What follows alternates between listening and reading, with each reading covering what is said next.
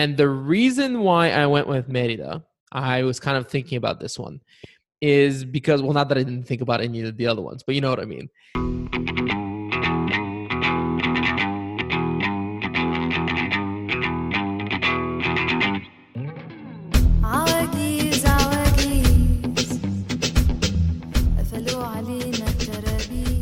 Hey, what's up, you guys? My name is Mikkel Krashovsky, and welcome to episode 58 of That Remote Show, where we hear from location independent entrepreneurs and professionals so you can learn to quit the cubicle and live life on your terms.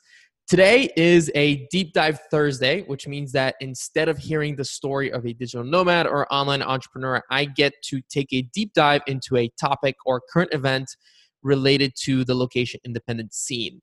Uh, some of these episodes may be just me solo riffing on one of those subjects, or I may bring on a past guest to help me out uh, with their expertise. And I'm happy to say that uh, on today's episode, I'm joined by my good friend Nathan Aguilera from Foodie Flashpacker to discuss what is possibly one of the hottest topics for digital nomads everywhere, and that is what is the best city for nomads. So, uh, Nathan, welcome back to the show, man. Uh, how are you doing? And also, happy Cinco de Mayo. Good. We are.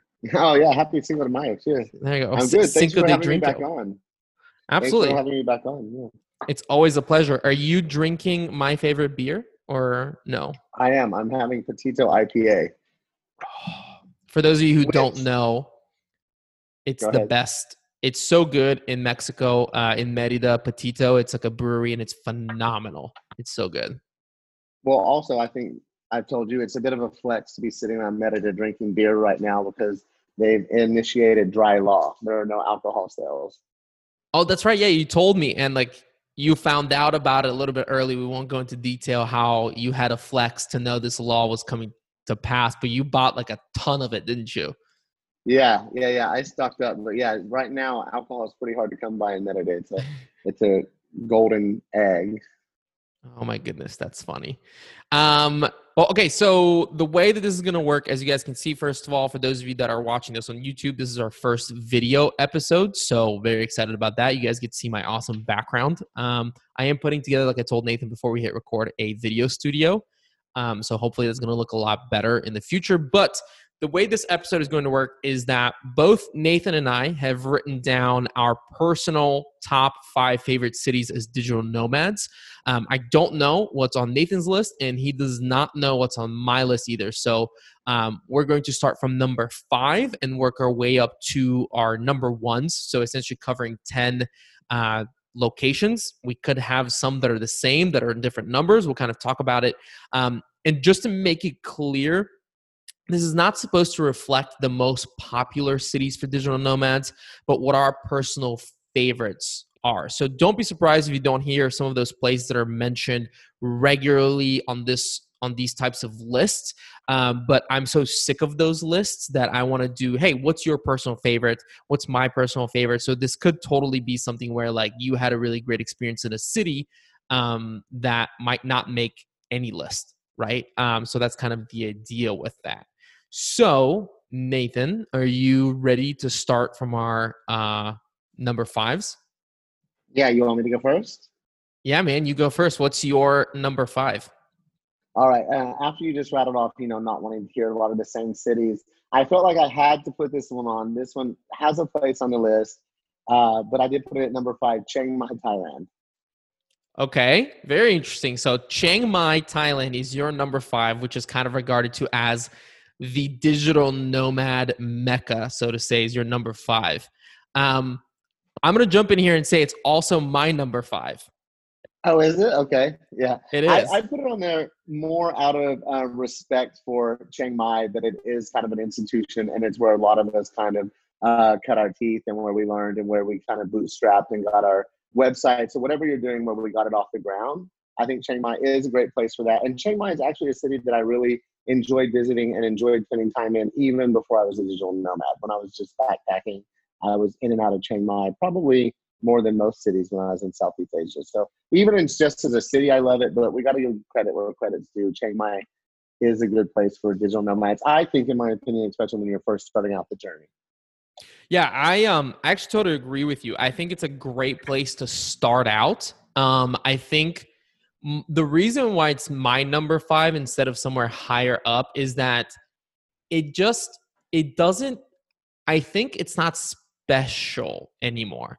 Like I remember when I was in Chiang Mai and like I went to a coffee shop and there were 12 white dudes who were working on their laptops and like nobody like I want to go somewhere and feel like there's a community and even though there's so much of a community in Chiang Mai it's almost like it's almost like too much if that makes sense. Oversaturated. Yeah, and so that's why it's my number five. I mean, the food's great. It's a great place, especially if you're just getting started. It is a good place. Like, um, I've routinely called it um, the freshman dorms of you know digital nomadism because like you go there, everybody's door is open, you get to talk to everybody, meet everyone. Um, but then I feel like there's better places out there. Yeah, and well, and if you take away the digital nomad aspect of it, Chiang Mai itself is just a great city. So yeah, it is overrun with digital nomads and stuff, but just as like a great livable city in Thailand with mostly good weather and all that, Chiang Mai is a great city. Yeah, I think um let's since we both kind of overlapped on this one, what would you say is like your top tip for anybody who might be going to Chiang Mai? Like if there's like one thing that they need to know, um, and it can be anything. Um, to I'll go first on this one to give you a little bit of time to think on this one. Uh, my favorite thing in Chiang Mai to this day still is uh, one restaurant and one restaurant that's Khao Soi Mae Sai uh, which is kind of in the northern part of the city. Um, kind of if you go up to the Maya Mall and then go, what would that be? East from there down that big boulevard, there's this place called Khao Soi Mae Sai, which is the best khao soi. I've, I mean, like I ate there multiple times a day, every day. I was in Chiang Mai ever after I found it. So that's my top tip. If you go to Chiang Mai, do not leave until you've until you've had Khao Soi Mae Sai. Mine would be uh, restaurant wise, food wise would be Cherng Doi, and mostly everyone knows as the crispy chicken restaurant, and that was the one that I was at over and over and over. And actually, I I hope it maintains quality because it just got a Michelin star. It's like a hole in the wall, yeah, like almost one step up above street food, and it just got a Michelin star. But overall, my um, big tip I would say if you're wanting to go to spend a, lo- a lot of time in Chiang Mai or even relocate there, is to not rent in advance. Don't get signed into a long-term Airbnb or one of these really popular apartments that rent to a lot of digital nomads because there are much better deals to be found on the ground, like boots on the ground. So maybe rent a place for three, four, five days or something, and then hit the ground, and you can find uh, something better, something nice, usually something bigger in a better location for less money than the stuff on Airbnb because those are all priced for foreigners. Yeah, that's a great that's a great tip. I mean, when we went there, um, we had an Airbnb, but then we found very quickly there's tons of like options. Um, like you said, when you get there on the on the ground, you can find a lot of good apartments. Um, so cool. That's funny that our uh, number fives kind of overlapped. I was sure that that was going to be different, like where that was going to be my number five, and it was it was going to be higher up on your list. So that's funny. I'm I'm super excited now. Um, why don't you go with your number four? Uh, Kiev, Kiev, Ukraine. Okay, uh, a city I've heard a little bit about, but never had the pleasure of going. Why Kiev? Uh, I I've been there once before. Actually, before I was a digital nomad, liked it. Cool, you know, big Eastern European capital city or whatever. But going back recently, last summer as a digital nomad working online, uh, there's a young community there. There's a good startup community. Um, a lot of them are English speaking. Really, really smart people doing really interesting things.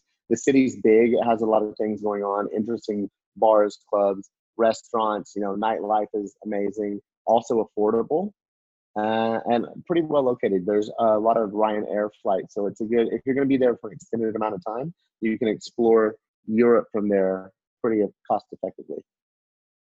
Yeah, I've never had the pleasure of going there, but I have heard a lot of good things about Ukraine in general. Um, I know there's also not to throw in like bonus cities already, but I've heard really good things about Lviv. I've never been there. Have you been there? Yeah, that was the one I went back and forth if I wanted to do that one or the other one because I actually I love Lv- Lviv. It's amazing, but it is quite a bit smaller, and I didn't Mm. spend uh, more than maybe ten days there. I, I wonder if I spend a longer uh, amount of time there if I would get a little stir crazy in Lviv, which is why I say Kiev. because Kiev is the capital. There's so much to do. I mean, it's like you know a big capital city. I, I don't think you're gonna run out of things to see and do as quickly as you would in Lviv, which I actually, uh, for for shorter visits, I would probably say Lviv, but for Mhm. long term and to base or to spend a larger amount of time, Kiev. What are some of like the prices in in Kiev? Like, um, you know, from your experience, this doesn't obviously doesn't have to be like exact numbers or anything like that. But what can somebody look at in terms of like their budget? Like, what can you get in terms of an apartment price? Um, what is your like daily budget for food? That sort of stuff. My apartment, I was there for a month off of Airbnb because, uh, you know, I didn't know much about Ukraine or Kiev in general. So I went with Airbnb. I paid about $500 for a nice apartment. And uh, I think I was on like the 15th floor. Uh, the building had security, everything else. Uh, nice, secure building, very modern, TVs and everything all over the place. About 500 bucks. And, you know, beer is like $2 to have a nice meal is eight to 10 bucks. You can definitely find stuff on the on the streets for cheaper, you know, two bucks, three bucks for a meal or whatever. But I, we'd go out and spend eight, ten, twelve dollars to have a nice meal in a restaurant, a couple bucks for a beer. So could you say that like somebody could get by comfortably in Kiev on about like a thousand dollars a month? Like, I mean, obviously, maybe you're not balling out, but Yeah, I think for a thousand to twelve hundred bucks a month, someone would be fine. That's great. That's a good spot. And it's in Europe, like you said, so you can pop around to a lot of places in Europe. Um, that's great. Um, anything else that you want to mention on, on um, Kiev at 20, before I uh, move on to my fourth? I think when we were in Kiev, we were really impressed that Kiev is wanting to, Ukrainians are wanting to identify, especially from that part of Ukraine, as more European than Eastern European. So there's a there's a big push for them to be seen as more European. And also, we were really impressed how you never had to have cash for anything.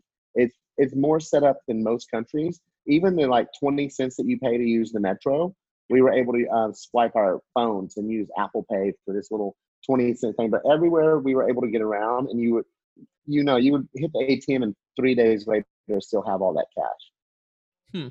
What do you mean by what do you mean by they wanted to be viewed as European versus Eastern European? Like how did you see that coming across? Conversations with local people, you know, they're, they're very much they're wanting to have a European identity and not former Soviet Eastern European identity.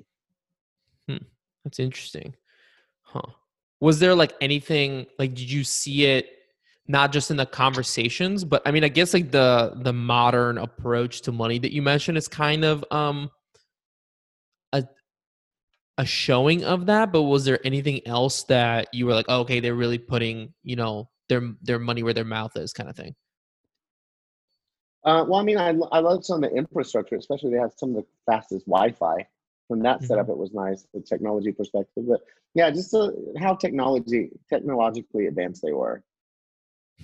Very interesting. I, I haven't heard of that before for Ukraine, uh, especially. So uh, that's cool. Uh, interesting to hear.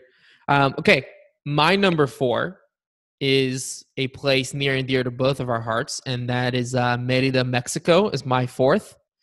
Um, Okay. and the reason why I went with Merida, I was kind of thinking about this one, is because well, not that I didn't think about any of the other ones, but you know what I mean. Is I think Merida had an amazing community, and Sarah and I both had so much fun in Merida. Um, obviously, so much stuff to do, um, so much great food and bars and everything like that. But the reason why it was lower on my list is because I felt like there wasn't a central community hub in a way to say. Like there are no co-working spaces. Uh, there's one that we found, but it was crap. Um, maybe there's like we've talked about that. Maybe there's like another one popping up, but you know we kind of don't know. There's a few really great coffee shops, but to me, it really lacked. Even though there was a really good expat and digital nomad community there, um, in a social sense, I didn't feel like there was that reflected in like a hey, let's all go to the co-working space and like you know work and and that sort of thing. Um, as somebody who is currently in Merida and who showed Merida to us, what do you think about that? Yeah, I agree. And they're trying to get more of that. I, I don't use co working spaces maybe as much as a lot of people do. I'll work with a couple two or three friends from a cafe or something like this. But yeah, there's a push for it. And we had found one that some of us were starting to use right before quarantine. Uh, uh, yeah, I think in that area, Merida could improve, but I, you'll probably see Merida on my list. that's cool. Yeah, I think um I think that's what was so exciting about Merida is that there's already a community there. So imagine what's going to happen when a few of these infrastructure pieces get put in place, like a co-working space. Um, it is nice that they have, um, and we can talk about this more if it gets to. I'm guessing it's higher up on your list. Um, Yes. but I think it is interesting if I mean they already had this like public Wi-Fi option in some parts of the city that I saw. Uh, if that get ex- gets expanded, it's not like two megabytes or whatever it is. Um, that would be really great and be very helpful as well. Um, but since I'm guessing this is already like we said already on your list, why don't we move on to your number three? All right. Uh, Bucharest, Romania. Okay, interesting. Uh, why why? Bucharest? Um, I love Bucharest. I have been, however, uh, only for a very small amount of time, and I can barely count it as being there because I kind of almost drove through it. So no. Oh, yes, yes. You, you told me this. Uh, I love Bucharest. I almost based out of Bucharest. I was considering moving to Bucharest at one point, and I would go st- spend about a month at a time in Bucharest, three or four different times. Um, big Eastern European capital city, but not too big where it's you know skyscrapers and overwhelming things like this. Uh, very affordable. Same thing with being a capital city in Eastern Europe, well connected with Ryanair and budget carriers, so it's a good base to explore the rest of it. Um, young vibe. It has a very young vibe to me. A lot of people are speaking English there. Second fastest internet in the world. Uh, you know, really great, good, interesting food, amazing nightlife. You know, for these kind of things, Bucharest is really hard to beat. And it has um, a very nice uh, architecture, doesn't it? I, I know people refer to it as like the small Paris or something like that. Yeah, the Paris of Eastern Europe. The Paris of Eastern Europe, yeah, which I kind of, Mhm. I, obviously not having been to Bucharest, I don't know how much my opinion um, is is you know valid here, but I think there's maybe one or two cities who could, I don't know, kind of win that award over Bucharest, but I don't know. Um, but yeah, it's it has beautiful architecture from what I've heard, and it is a big city. Like, you know, it's it's a pretty large city, so you you'd imagine a lot of the infrastructure, a lot of the infrastructure and the things that you want are there. Geographically, it's large, but you know, like I say, it's a big city, but it, it's not like skyscrapers and things like this. You know, Mhm. geographically large, but not big and intimidating sort of way.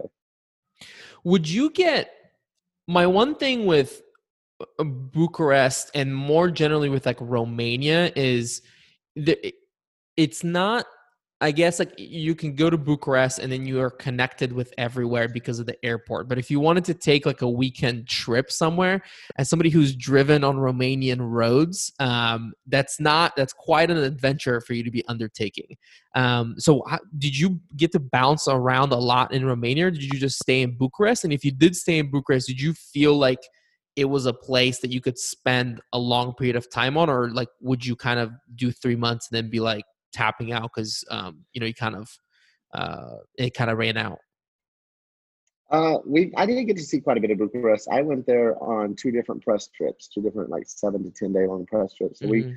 explored a lot of the area, and then I spent six weeks living in Cluj, Romania, as well. And we took a week long road trip from Bucharest to Cluj, stopping you know along the way and staying in different towns every night. So uh, we didn't have a lot of problems getting around uh, Romania driving. Uh, we didn't have a baby bear run in front of our car on our road trip. We were like in the the mountainous area of Romania, and a real life legitimate bear ran in front of the car, which was kind of interesting. But other than that, it wasn't too bad getting around. And I've spent extended amount of times in Bucharest, and I didn't get tired of it. It's big enough that you know I, I like to go out. I'm pretty social, so tons of different bars, restaurants, wine bars, you know, interesting places to go to like that. Yeah, So I I, didn't get tired of it. yeah, our friends Ian and Caroline, um, they went to Bucharest and they had a lot of really good things to say about it. Um, they both really liked it. They both said kind of like you, they'd like to go back and that they could see themselves even spending an extended amount of time there. So, um, yeah, that's great. And, and they have a pretty big airport. I've seen the airport from the outside, but I haven't been actually in the airport. Um, how is the connections to Bucharest? Um, are there lots of them or? Yeah, really good. So you have all the the normal budget European carriers, but there's also um, Blue some- Blue Jet or something. It's a Romanian budget carrier. So on top of all of the normal European carriers, uh, Romania does have their own budget carrier as well. Gotcha. And did you, I mean, I know that you said that you don't do a lot of co working spaces and stuff like that, but did you like, did you see any there? Did they have that kind of built out in the city or? Yeah, yeah. My my friends that organize the press trips that I was on, they own a couple of co-working spaces there, Oh, great. That's good. and a lot of Very a lot of their hostels and things have um, co-working spaces on the ground floor, and then hostels and hotels and dorm beds and all that on the upper floors. But yeah, there's there's several co-working spaces. Hmm, cool. Well, see, that's one that I don't think would make any of the like big digital nomad lists, but that sounds like a perfect place. So uh, hopefully people are already getting uh, benefit from this. Um, okay, are you do you are you ready for me to move on? Any kind of like last minute things about Bucharest? No, let's hear you. I mean, I'll say like as a if you're a single person, Bucharest is a great city for dating, Interesting. Okay. and we'll just Good- good. leave it at that much. Leave it at that. Okay. yeah, it's a, it's a great fun city for dating. Yeah. Okay. Perfect. Um my number 3, I would also imagine is a good place for single people dating, I'd imagine. Um I wasn't single when I went there, but I would just imagine. Uh, and that is uh, one of my favorite cities in the world, Barcelona, Spain. Um, I know Barcelona is a very big city. I know that it is on a lot of these lists, but it's there's a reason for it. It is, I always say, it's like six cities in one, right? You have this medieval city in the very downtown part of it. You have this beach vibey city along the coast. Uh, you have a part of it that I think looks like the Champs Elysees in Paris. Um, you have this other part of it that's a bit more on the outskirts of the city, which has this very like local vibe, kind of like very livable thing, but still like in kind of the city. I just think that Barcelona is one of those cities that I could spend years in and still feel like I'm discovering something new every day. Um, there's a great digital nomad community still, lots of um, you know location dependent entrepreneurs there, um, and in, I mean it's a it's a big global city. You know, great airport with connections to everywhere. So I mean, Sarah and I got to Barcelona from Cologne, Germany, I believe, for eleven dollars a ticket. So um, I just think that Barcelona has so much going for it, and on top of all that, it's in Spain, so it doesn't get that cold in the winter. Um, yeah, it's it's totally one of my favorite cities. I love Barcelona. I toyed around with putting either Barcelona or Madrid, either one on my list because they're very livable. You know, when when you and I talked about, you know, not just digital nomad popular cities, but places that are actually very livable. Both of them are very livable. I'm of the unpopular opinion. I prefer Madrid. Mm, is great. Barcelona is incredible. Everyone loves Barcelona. I actually prefer Madrid, but yeah, Spain. I mean, all of Spain really is great. Those cities in particular, but I think most of Spain is pretty wonderful for digital nomads. I agree. I think Spain has, in a weird way, figured out cities. I've never said this before, but I'm trying to think about a city that I've been to in Spain that I wasn't like, this is nice, you know? Like, uh, and it's like, it's not like I've been to every city, obviously, but I've been to Barcelona, I've been to Madrid, I've been to Valencia, and I've been to Alicante, which is down on like the southern coast. And those were, I mean, all phenomenal, all lovely. Um, so yeah, I, I would agree with you. Yeah, just overall, like you mentioned, better weather. It doesn't get super cold. Good food. Uh, overall, not an expensive country. Uh, most big cities, nice flights in and out, things like this, and um, good infrastructure as well. Yeah, and they're doing a lot of cool stuff around um like urban living there as well. Like I know they have tons of these streets where cars aren't allowed, so you can like you know you can like walk around way more.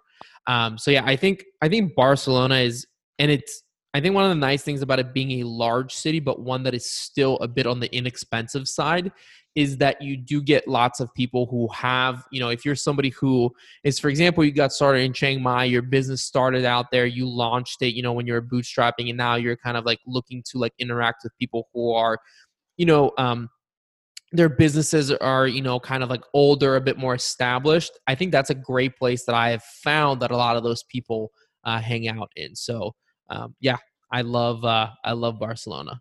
It's one of those cities that gives me the fizz as i always say and people don't know what that means and it's just i can't tell you what it means. It's just it just feels good. The city feels good you know? Yeah, but a lot of people that live in Barcelona, uh, have you seen the tourists go home spray painted all over the buildings? no i have not. Yeah, I think a lot of people that live in Barcelona aren't super excited about tourists. Well, it's understandable. Like I always think is like when they mean okay, so I might be like not I don't know. When I think of like those sorts of reactions of like tourists go home, it's like I don't think that that's meant to me. I feel that's meant to the people who pull up in like a giant bus and like 30 people roll out and you know like that's the kind of stuff that I see that anywhere in the world and I'm like go home. Like you know what I mean? Like it's just it's it's just a lot, but I could be wrong. Yeah, I wonder if they would differentiate.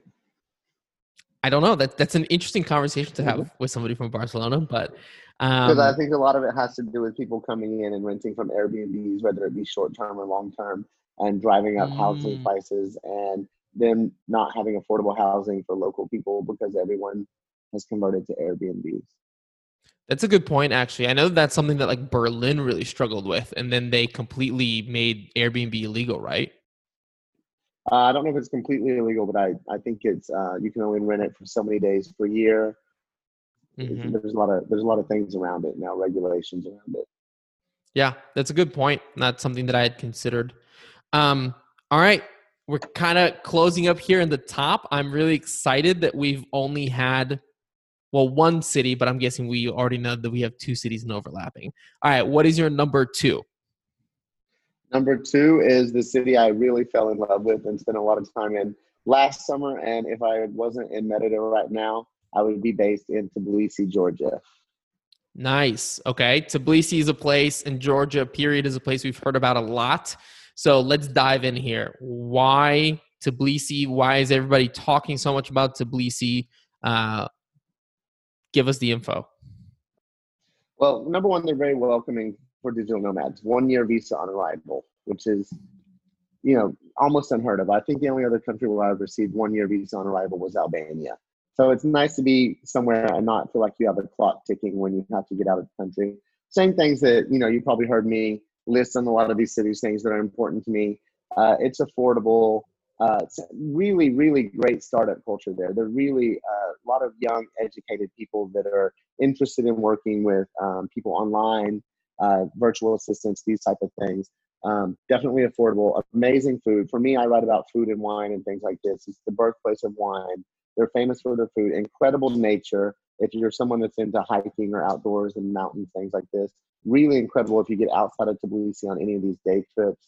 Um, not as well located. It could get some deductions for me for not being as well located and not having all of the budget carriers going in and out. But for everything else, it makes up for that one area.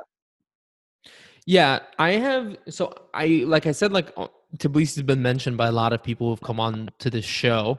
Um, and I definitely have a few questions about it. The first thing is like, what is the social scene like there? Because I've heard that Georgians are a bit more conservative. I don't know if that's correct or not. Somebody had, had told it to me, and, and I just wanted to know kind of like, what is the social scene there, right? Like, if somebody goes, like, is there like lot, lots of things to do? Kind of like, what does the city look like in those terms?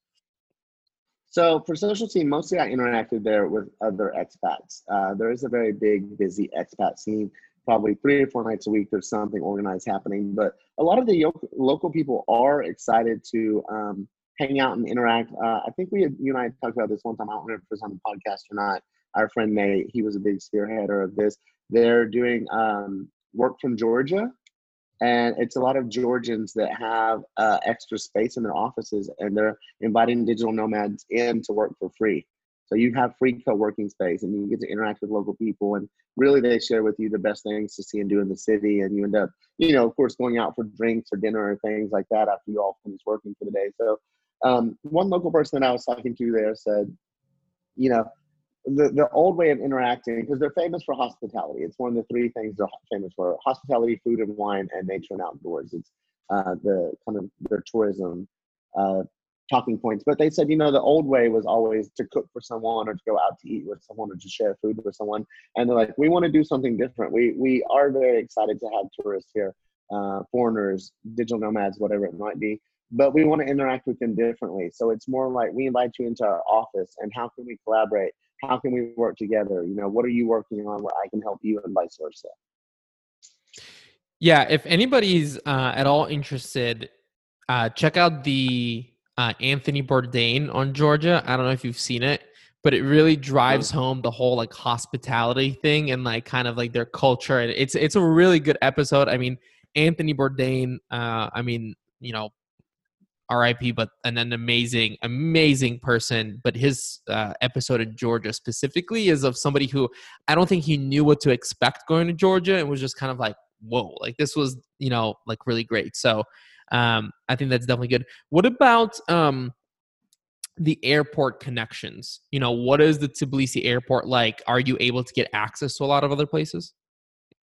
Yeah, that's what I say. It might be the one place where I'd have to give it some deductions. There, you know, it's serviced by some big carriers. I flew Qatar when I was going in, so there are some big carriers. But actually, you have to go to Kutaisi, which is about, I think, two or two and a half hours away out of Tbilisi for a lot of the budget Mm. carriers.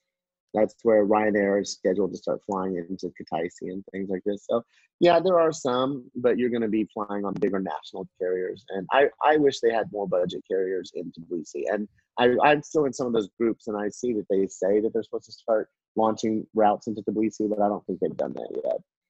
Gotcha. That's one area where it could improve. I think Really incredibly affordable place, though. One of the cheapest countries in Eastern Europe.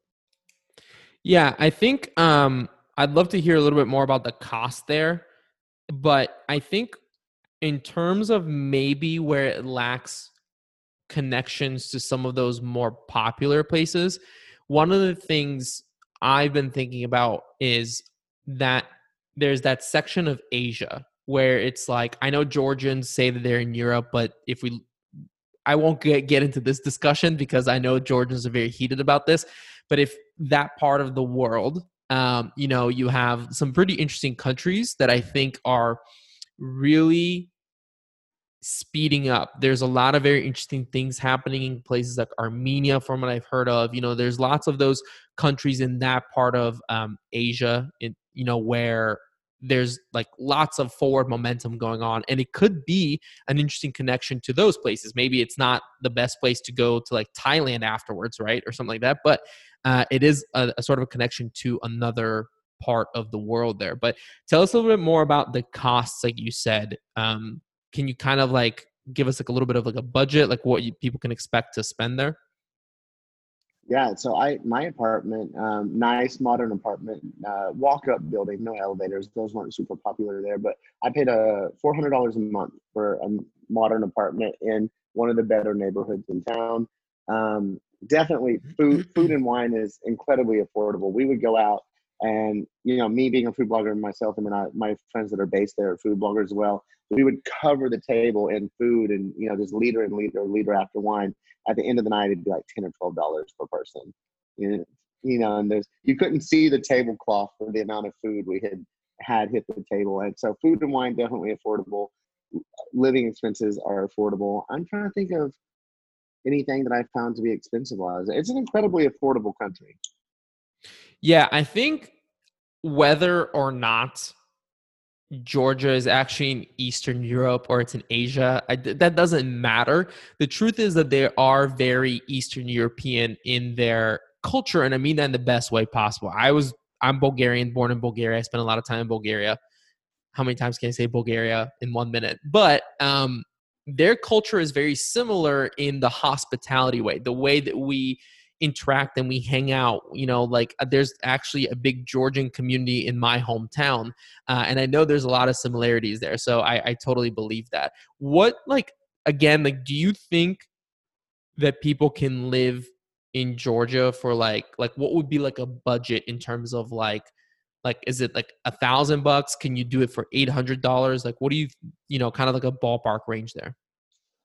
Yeah, I mean, I, I don't think I'd want to do it for less than a thousand, but I I see people doing some places for less than a thousand. I don't really know anywhere that I'd want to try and get by on for less than a thousand because you're gonna have like a really crappy apartment, you know. And um, so yeah, I definitely I was paying four hundred bucks a month for um, my apartment. So yeah, six hundred dollars a month on food and alcohol, drinks, things to do, and going out. Yeah, I think it's definitely definitely manageable. If, if you go out a lot, you know, you might be pushing it, but if you're cooking at home and things like this, they have really nice, really good co-working spaces there as well. Yeah, especially you know, like you mentioned, our friend Nate uh, Hake from Travel Lemming, he did a whole thing about how great their co-working spaces are. Um, and so yeah, that's I mean, I it's definitely on my list. I was supposed to be going to September, uh, but obviously, who knows uh, if I if I'll get to go or not. But um, cool. Any last minute, uh, any last words on Tbilisi? Uh, for me, I don't know if it would be a year-round destination. I don't know if I could stay in Tbilisi year-round because they do have pretty bad winters. But I, I think I could probably spend half a year, six months a year based in Tbilisi easily. Mm, kind of like the, The the summers there are European summer months. Yeah. Yeah, the, the summers there are gorgeous, and if you enjoy hiking and getting outdoors, the weather is absolutely amazing for that kind of thing. But I don't, I don't think I'd want to be most in anywhere in most of Europe for the winter. Yeah, I agree. I feel that one. Well, okay. So my number two is one of uh, clearly one of my favorite places in the world, and that is Varna, Bulgaria, Varna, Bulgaria. which is my hometown. So I'm obviously very biased uh, on this, and so I will fully lay this out. But like I said, these are like our favorite places personally to spend uh, time in as digital nomads. And you know what? Like Varna, I think has a lot, a lot to offer. I'm not saying it's perfect. I'm not saying everything, uh, like you know, is all the the I's are dotted and T's are crossed or whatever. But I think that it has a lot to offer. It's a big, small city, you know, so it you have everything that you need, but you don't have like a like a huge city kind of feel. It's right on the beach. Uh, I've had people who did not know what to expect and came to Varna and saw the beaches and said that you know it's as good as like a Thailand beach. Um, so I think that just in terms of for me, Varna is a really good place to go and work and then just hang out and have a really good social life. The social scene is is fantastic. There's constantly parties going on. There's so many restaurants to eat at. Um, the cost is is very affordable if you can find the local places. Obviously, being on the beach, it does attract a lot of tourists, and so Airbnb prices can spike. But if you can come for longer and get those uh, local deals, uh, I mean, you can find apartments for like three hundred bucks a month that Sarah and I have been able to find. So um, I think it, it has a lot to offer. It's a place that I don't feel like has been uh, discovered by that many people. They have a great co working space there. Um, and the internet, I mean, I think that this is a thing about Eastern Europe that people don't know is the internet is phenomenal. I was at a doner kebab shop and I pulled out my phone just to check the Wi-Fi, and it was 50 up and 50 down at a doner kebab place. So um, I think it has a lot to offer, and I think that people who maybe maybe want to avoid those really big, crazy uh, digital nomad centers like like Thailand, like Thailand and uh, Chiang Mai, but still want that beach experience in the summer. Still be really close to a lot of other European cities. Uh, I think it's a really good option for them. I'm now excited to hear your number one because I, I was sure you were going to put Varna as your number one. Uh, but Well- same thing. Okay, so same question you asked me. Could you see staying, you know, six, nine months in Varna and not getting stir crazy? Is it that big, or how long do you think you could stay in Varna? Um, that's a really good question. I think I don't know about six or nine months, but not because I'd go stir crazy. I think it's more because um, of the weather. I mean, the winters there do get bad, so I avoid the I avoid the winters. We don't get a lot of snowfall, but we get a lot of wind that comes in, and so the the winters can be pretty rough.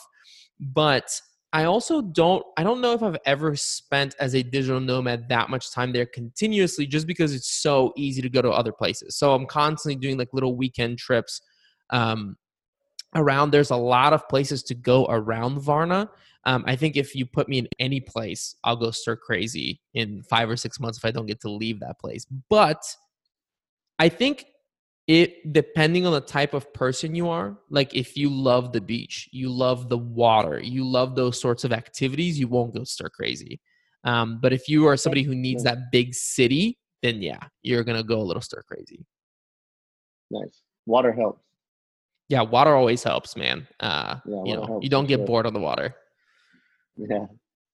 Cool. Okay. So moving on to the our top cities. What is your number one? I already know what it is because we mentioned what it was going to be, but tell us, and then we can riff on it uh, a bit more. Yeah, for for me, and because we talked about you know somewhere you could live, um, definitely for me, where my business is at right now, where I'm at in my life, I really can't think of anything better than Merida, Mexico, and that's why this is my third winter to come here and base you know half a year, at least half a year. It'll be more than that um, this year with the coronavirus, but Merida for me is pretty perfect. Yeah, I think. I mean, I was extremely impressed with Merida. It's extreme. It's very livable. There's a great community there. Um, there's so much fun stuff to do. So many bars and restaurants to go like to and check out.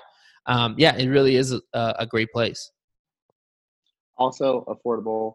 I think third fastest or fifth fastest Wi-Fi in all of Latin America. The people are super amazing. Um, not just things to see and do around uh, in uh, in Merida, but tons of great road trips, tons of great day trips, uh, well-connected airport, um, lots of budget flights all over Mexico. I'm, I'm able to travel all over Mexico at you know really pretty affordable prices. Um, the food is amazing, and also we were kind of talking a little bit earlier about the community and how Chiang Mai is great for a startup community. I personally love Merida because everyone here feels a bit more established.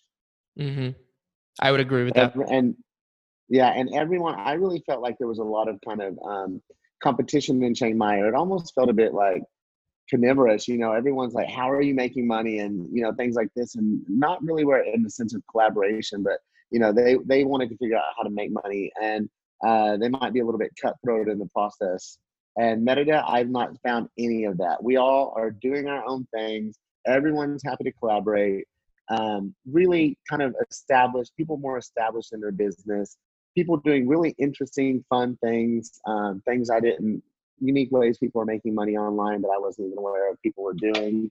Uh, I, so right now the community's great, and also particularly in this moment, the peso just uh, dropped in value. So what was already a really affordable country has now become extremely affordable.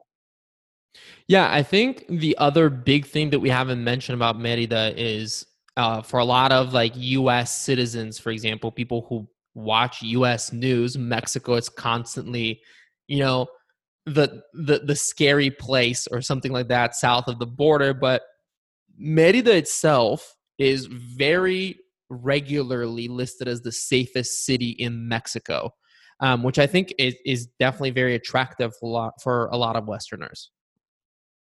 Yeah, and also from a digital nomad perspective, if you're an American, you know, basing yourself in Europe or Asia, your time zones are wildly different. But I'm on the same time zone as my hometown, living here in Merida. Mhm. So any any uh, American person that has to deal a lot with clients, you're going to be, if not on the same time zone, plus or minus like one or two hours maximum.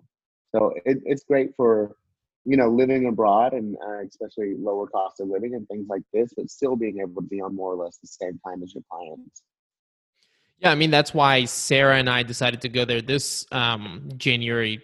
We call you know Jan Feb that those first two months of the year uh, because uh, the previous year we did Asia and it was just so difficult with clients and stuff like that. And this year we wanted to go somewhere warm and escape the winter, but still be on the same time zone. Um, and so that played a very key role for us in choosing Merida. I will say that the one negative to Merida that I have, and this isn't a big one, but it is something that I that I started to feel is the absence of a beach. I know that Progreso is not very far away; it's about forty minutes away, but there is so you know if you go to a place like playa del carmen for example the beach is like it's it's a part of the city um, now playa del carmen has a lot of you know problems that you know we can talk about as well which is the reason why we went to merida instead. Um, but that is like one thing that i was like it's the weather is always so lovely and i just kept wanting to walk down the like boulevard and just see the ocean right there. Um, and that is something that i started missing after a little bit but again kind of like a small thing. Uh, you're surrounded by lots of beach towns but something to kind of consider Yeah, probably though, if we were that much closer to the water, we wouldn't have these affordable housing prices. that's actually that's a good point actually yeah Yeah. cool okay any last comments on merida Well, I'm I'm just a fan. I'm a huge fan of Merida. I think that it's starting to get a lot of attention lately. It started showing up on a lot of these lists. Uh, a lot of people don't. A lot of the people here are encouraging people to quit talking about Merida. They don't want more people coming here. They think it's it's fine where it's at. But you know, I'm I'm pretty crazy about this place. I will say right now, this time of year, it is extremely hot. So if I had to drop it down, I mean, I've never been here this late in the year. This is the latest I've ever stayed. Um, so the heat is pretty pretty oppressive at the moment, but these houses with pools are pretty affordable. Yeah, because um, I don't know what the temperature is there right now, but I remember you sent me a screenshot. It was something like 120 degrees Fahrenheit or something like that uh, a week ago. That that was the heat index. Uh, the high today was 100. okay, all right. Well, that's yeah, that's still hot. You know. Um, Yeah, it's really hot. All right. My right, number, number one. one. is my absolute favorite city in the world, and that is uh, Budapest, Hungary. Um, Okay. It's just, you know, like I mentioned when you said Bucharest, I think Budapest to me feels very Parisian without having that Paris price tag. Um, or really, I think Paris in the last couple of years has really dropped in terms of safety. But I think Budapest has so much going for it. It's really affordable. Um, it has, you know, it has a perfect mix of Eastern Europe and Western Europe. It's sort of like an introduction to Eastern Europe, so to say, if you've never been. Um, I think, like I said, the architecture is phenomenal. It's centrally located, so you are a quick flight away from just about any, uh, you know, big European city. Uh, I also think that there's a great community there, uh, kind of like we talked about with Merida. You know, a bit more established of a community. They have tons of co-working spaces, constantly really cool events going on that you can go at and network and meet some other location-dependent entrepreneurs. Um, and in the summer, a lot of digital nomads do come through there and call it home. So if you're there in the summer, um, you know, there's constantly people coming through, constantly interesting people that you can meet and interact with. Um, I think the spring and the fall there are actually fantastic. Um, very pleasant temperature, and the fact that it's a capital city, but that's not that big, does it does have all the stuff that you need there. Um, I would say the Wi-Fi is great. Um, I mean, it's not the most perfect Wi-Fi in the world, but it's it's very good. You know, like it, you're not getting like hundred down or something like that in a random place. Um, but yeah, it's absolutely one of our favorite cities. Uh, I mean, Sarah and I have like had several times when we've almost you know closed on like a year long rental there or something like that so yeah i just i absolutely love it i it's one of it's the it's the best of both worlds for me of a place that is very digital nomad friendly but also has all of the um, like big city european kind of things that you want from a long-term place Yeah, Budapest was on my list as well. Yeah, Budapest. you is crossed it out? Main ones. Yeah, yeah, it's one of the ones I consider. It's on my list of backup cities. so why did you that's interesting so why did you cross it out why didn't it hit your top five I love Budapest. I really do, but I feel like it is one of those cities right now that's very popular with digital nomads. Mm. Yeah, So- I, I think it's. I was trying to, you know, my list. I wanted to be places that weren't going to be on the, you know, every list. Um, but Budapest is on all of those lists for very good reason. Budapest is an amazing city. I've I've been through there quite a few times, and I could see spending a large amount of time there for all the reasons you mentioned. Yeah, and I think their airport is all it's it's one of those cities that I think has found a very good mix of being modern but not removing those interesting old features if you know what i mean. Like when it's like one of those places where like when you want to see modern it's there but when you don't it's not. Do you know what i mean? Yeah, and I think you see a lot of that in uh, like your housing. yeah Yeah, like when you when you rent an apartment, maybe the apartment's been renovated and it's a bit modernized, but you know the building is definitely older, and you see some of the features of the old buildings and things like this. So I've had I've had some really nice houses there or apartments there that were a great mix of old and new. Yeah, I would say the other the other things that make Budapest really great is the the social scene is fantastic. I mean, you want to talk about a place that has a bar in every corner, uh, or a restaurant, or you know, like a ruin bar or something like that. Uh, there's so many things, so many bars to go to, so many restaurants to check out. Uh, I know Sarah and I just like stumbled into a bar that then turned out to be on like the list of like the top 50 bars in the world, and it's not that expensive. Uh, Budapest is still, I mean, it's going to be more expensive than some of the places that we've mentioned, definitely more expensive than a place like Tbilisi. Um, but I still think for what you're getting, it's it's quite affordable. I love it. Great city. Yeah. Um, and then the final thing that I got to say about Budapest is that it's very unique in that um, it's kind of a Hungary kind of has one city. Like a majority of the population of Hungary, I think, lives in Budapest, uh, with a very small percentage of the population in other towns because Hungary is a relatively small country, but they do have a great countryside. So one of the things that Sarah and I did this past fall is that we actually got to go out into the country and that was lovely as well. And that was a nice part of um, Hungary that I hadn't explored before. So, uh, yeah, I I I have we um, to. Is it Lake Balaton? Is that Hungarian? Bala- Balaton, Bal- yeah, yeah, the big lake there. Yeah, yeah. We I the only that's the only place I've been in Hungary outside of Budapest, and it was gorgeous, really beautiful. Yeah, it's like a very popular place for them to go to in the summer because they don't have um, a sea, right? So a lot of them go there for their like summer vacations. Yeah, a lot of them have like lake, what we would call like lake houses. hmm Yeah. Well, all right. That's our list of 10. We only had two overlap, which is kind of exciting. Uh, I was kind of, I, I had this like fear that we are going to get on here. We're going to have the same five that are kind of like digital nomad cities, but not really, you know? Um, so I'm really excited to have kind of brought some places that maybe don't make a lot of these lists, um, but all, I think, really great places. Real quick, I mean, we don't have to go deep dive into all of them, but what were some of the top cities that you had to scratch off that were difficult for you? Um, the one thing that I was considering putting on that I didn't was Porto, Portugal. I was mine was Lisbon.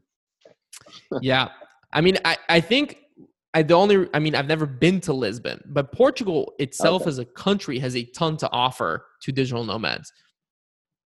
I I think Portugal is like the little brother to Spain. Like uh, Spain gets all the glory, but I think all, almost all the things that people love about Spain, uh, uh, Portugal has all the same things, all the same features. Yeah, I totally agree, and it's also m- more affordable in many cases. I don't know how you found Lisbon, but Porto is is relatively affordable.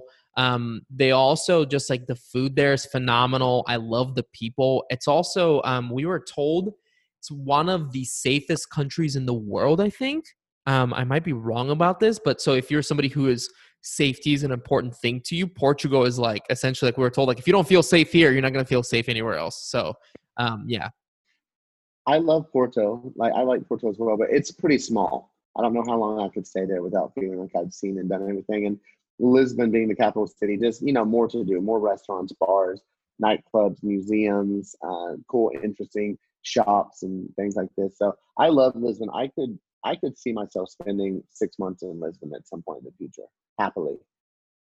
Yeah, I I agree. I think you know I I feel that way about Porto, and I get. I kind of found myself going to the same coffee shop, you know, over and over again. Uh, not really any co-working spaces there, um, or at least not any that I can think off the top of my head, uh, off the top of my mind. But um, yeah, what about you? What were some of the places that you crossed out? I know that we mentioned a few here that I'm I mentioned that were on your list, but I'm kind of curious. Was there anything else that you scratched off? Lisbon, Berlin, and Budapest were the three that I was trying to figure out where to put them on my list, and then I was kind of sad that I had to cut them for other cities. But Lisbon, Berlin, Budapest.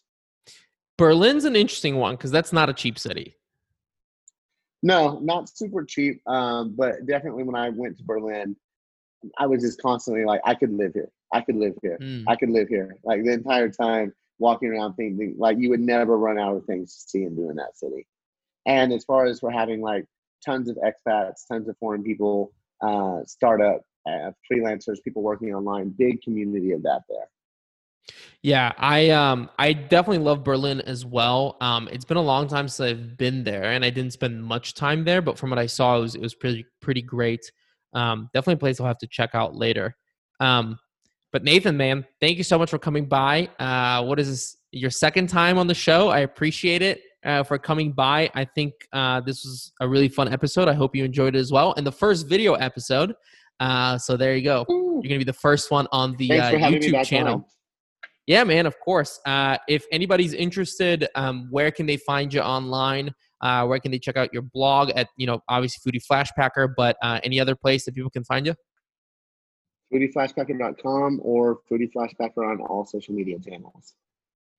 Yeah, if anybody's getting hungry during these quarantine times, definitely uh, follow Nathan. He's been posting some of the most delicious looking food ever. So definitely check that out. Thanks, man. Appreciate you having me back on.